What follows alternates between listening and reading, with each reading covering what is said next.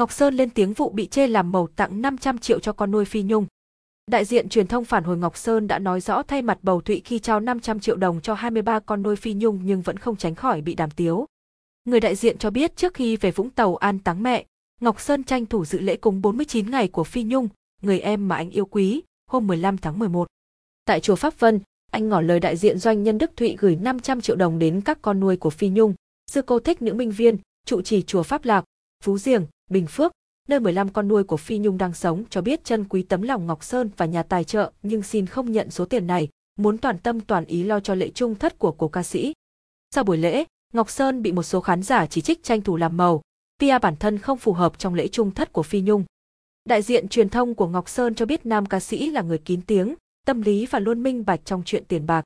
Ngọc Sơn đã nhấn mạnh và đọc tên người tặng là doanh nhân Đức Thụy và chỉ thay mặt để gửi tiền đến sư cô. Trước đó, doanh nhân Đức Thụy nhờ Ngọc Sơn không nhắc tên khi trao tiền. Người này chia sẻ thêm, Ngọc Sơn đã nhắn tin riêng cho Diễm Phạm, quản lý cố ca sĩ Phi Nhung và bày tỏ nguyện vọng gửi năm trăm triệu đồng cho các con nuôi của Phi Nhung.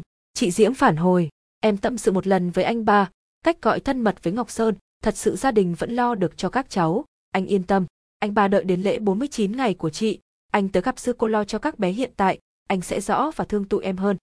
Người đại diện cũng cho hay, Ngọc Sơn ruột rối như tơ vò lo hậu sự cho mẹ vẫn tự mình mua năm mươi thùng sữa tặng các bé là con nuôi của Phi Nhung. Anh Sơn vẫn luôn thương các cháu như những đứa con của mình. Tuy không đáng là bao nhưng đó chính là tình cảm của con người dành cho nhau, người đại diện nói. Ngọc Sơn tôn trọng nguyện vọng của các sư cô chùa Pháp Lạc và chuyển trả năm trăm triệu đồng cho doanh nhân Đức Thụy. Ca sĩ khẳng định anh và ekip Phi Nhung thương quý, đi diễn cùng nhau nhiều năm. Sau khi dự lễ cùng bốn mươi chín ngày mất của Phi Nhung, Ngọc Sơn về Vũng Tàu lo an táng mẹ, anh, các em Ngọc Hải, Ngọc Hà và gia đình đưa cốt của bà Kim Loan vào quan tài đá để bà yên nghỉ cạnh mộ chồng. Thời gian qua, chuyện ồn ào xoay quanh doanh nhân Đức Thụy, ca sĩ Hồ Văn Cường và ekip của Phi Nhung được dư luận và giới giải trí quan tâm. Doanh nhân bênh vực Hồ Văn Cường nhiều lần thể hiện quan điểm gay gắt nhắm vào ekip của Phi Nhung.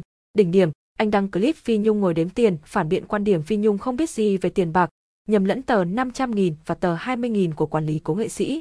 Bài đăng này gây tranh cãi dữ dội trên trang cá nhân của bầu Thụy.